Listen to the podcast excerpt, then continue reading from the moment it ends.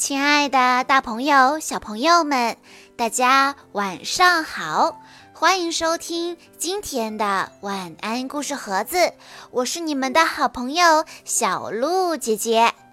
今天我要给大家讲的故事叫做《尼尔森老师不见了》。二零七教室的孩子们闹得不可开交，沾着唾沫的纸团粘到了天花板上，纸飞机在空中飞来飞去。他们是整个学校里表现最差的学生。嘿，安静下来！尼尔森老师的声音甜甜的。不过，学生们可不会马上安静下来，他们窃窃私语，咯咯怪笑，他们扭来扭去，挤眉弄眼，甚至在讲故事的时候，他们也胡闹一气。他们从来都不肯好好的做功课。尼尔森老师说：“一定要采取措施了。”第二天早上，尼尔森老师没有来学校，孩子们一齐欢呼道：“哟吼！这下我们可真的可以玩过瘾了！”他们开始揉更多的唾沫纸团儿，叠更多的纸飞机。孩子们说道：“今天就让我们为所欲为吧！”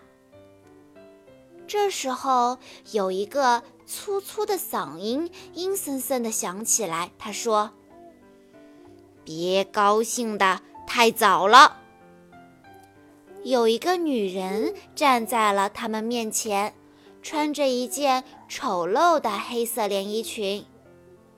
她拿着戒尺，啪啪啪地敲着讲台，说：“我是你们的新老师。”维奥拉·斯旺普老师，孩子们问道：“我们的尼尔森老师在哪里？”斯旺普老师打断了他们的话，说：“不关你们的事，打开你们的数学课本。”尼尔森老师的学生们听话的照做了，他们看得出来。斯旺普老师是一个真正的女巫，她说一不二。她让他们立刻投入学习，她还给他们留了很多的家庭作业。斯旺普老师说：“今天我们要取消讲故事的时间。”斯旺普老师又说：“闭上你们的嘴巴。”斯旺普老师还说：“给我坐好！你们要是不守纪律的话，可不会好过的。”二零七教室的孩子们从来都没有像这样努力学习过。日子一天天过去了，尼尔森老师一点消息都没有。孩子们非常想念尼尔森老师，他们说。也许我们该想些办法找到我们的老师。有一些孩子去了警察局。麦克斯莫格警探负责这件案子。他听了孩子们的陈述，挠了挠下巴，说：“嗯嗯，我认为尼尔森老师失踪了。”麦克斯莫格警探帮不了太大的忙。另外一些孩子去了尼尔森老师的家，可是窗帘拉得紧紧的，也没有人来开门。不过他们却遇见了另一个人，那个邪恶的威奥拉·斯旺普老师正从街上走过来。要是他发现了我们，就会布置更多的家庭作业了。所以他们赶紧溜走了。也许尼尔森老师遇到了一些什么可怕的事情。有一个孩子说：“也许它被鲨鱼一口吞掉了。”不过这似乎不太可能。另一个孩子说：“也许尼尔森老师飞到火星上去了。”不过这似乎也不太可能。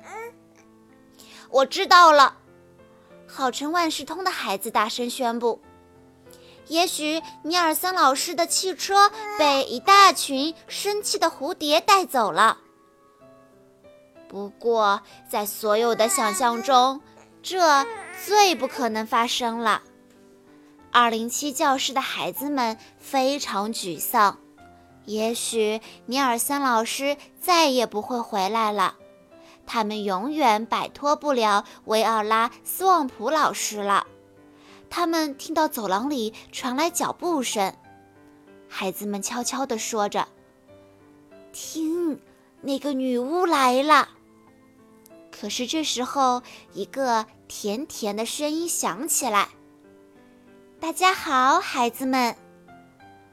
哇，是尼尔森老师回来了。他问道。你们想念我吗？全班的孩子们都大声的回答：“我们当然想您啦！您去哪里了？”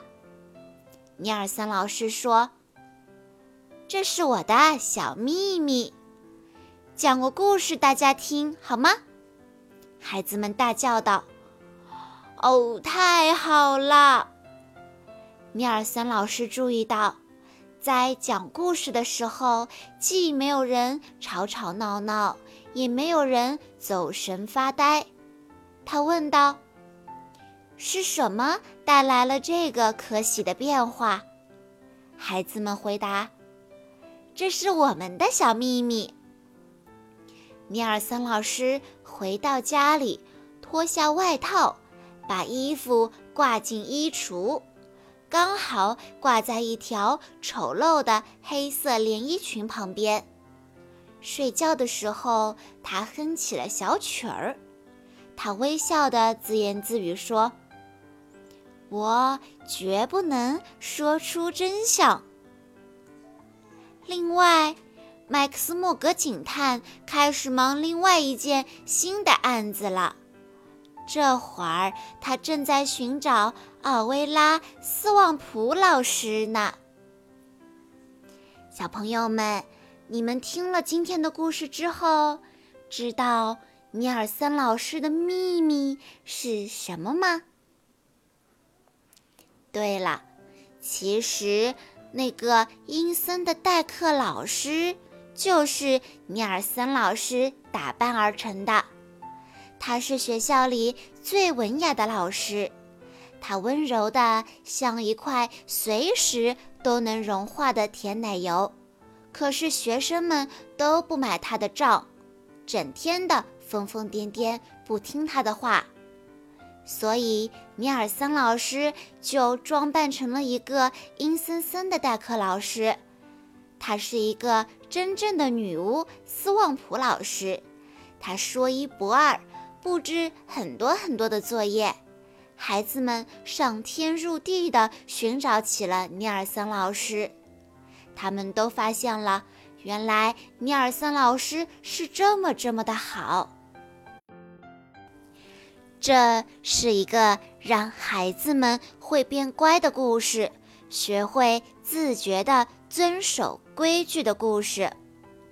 除了惊叹孩子们的智慧之外，请大人们也不要小看小孩的气场，在和他们相伴的过程中，怎么才能让孩子幸福呢？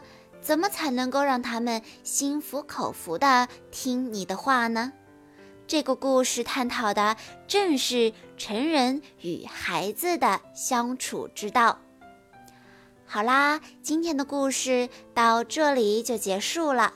感谢大家的收听，更多好听的故事，欢迎大家关注微信公众账号“晚安故事盒子”。我们明天再见喽！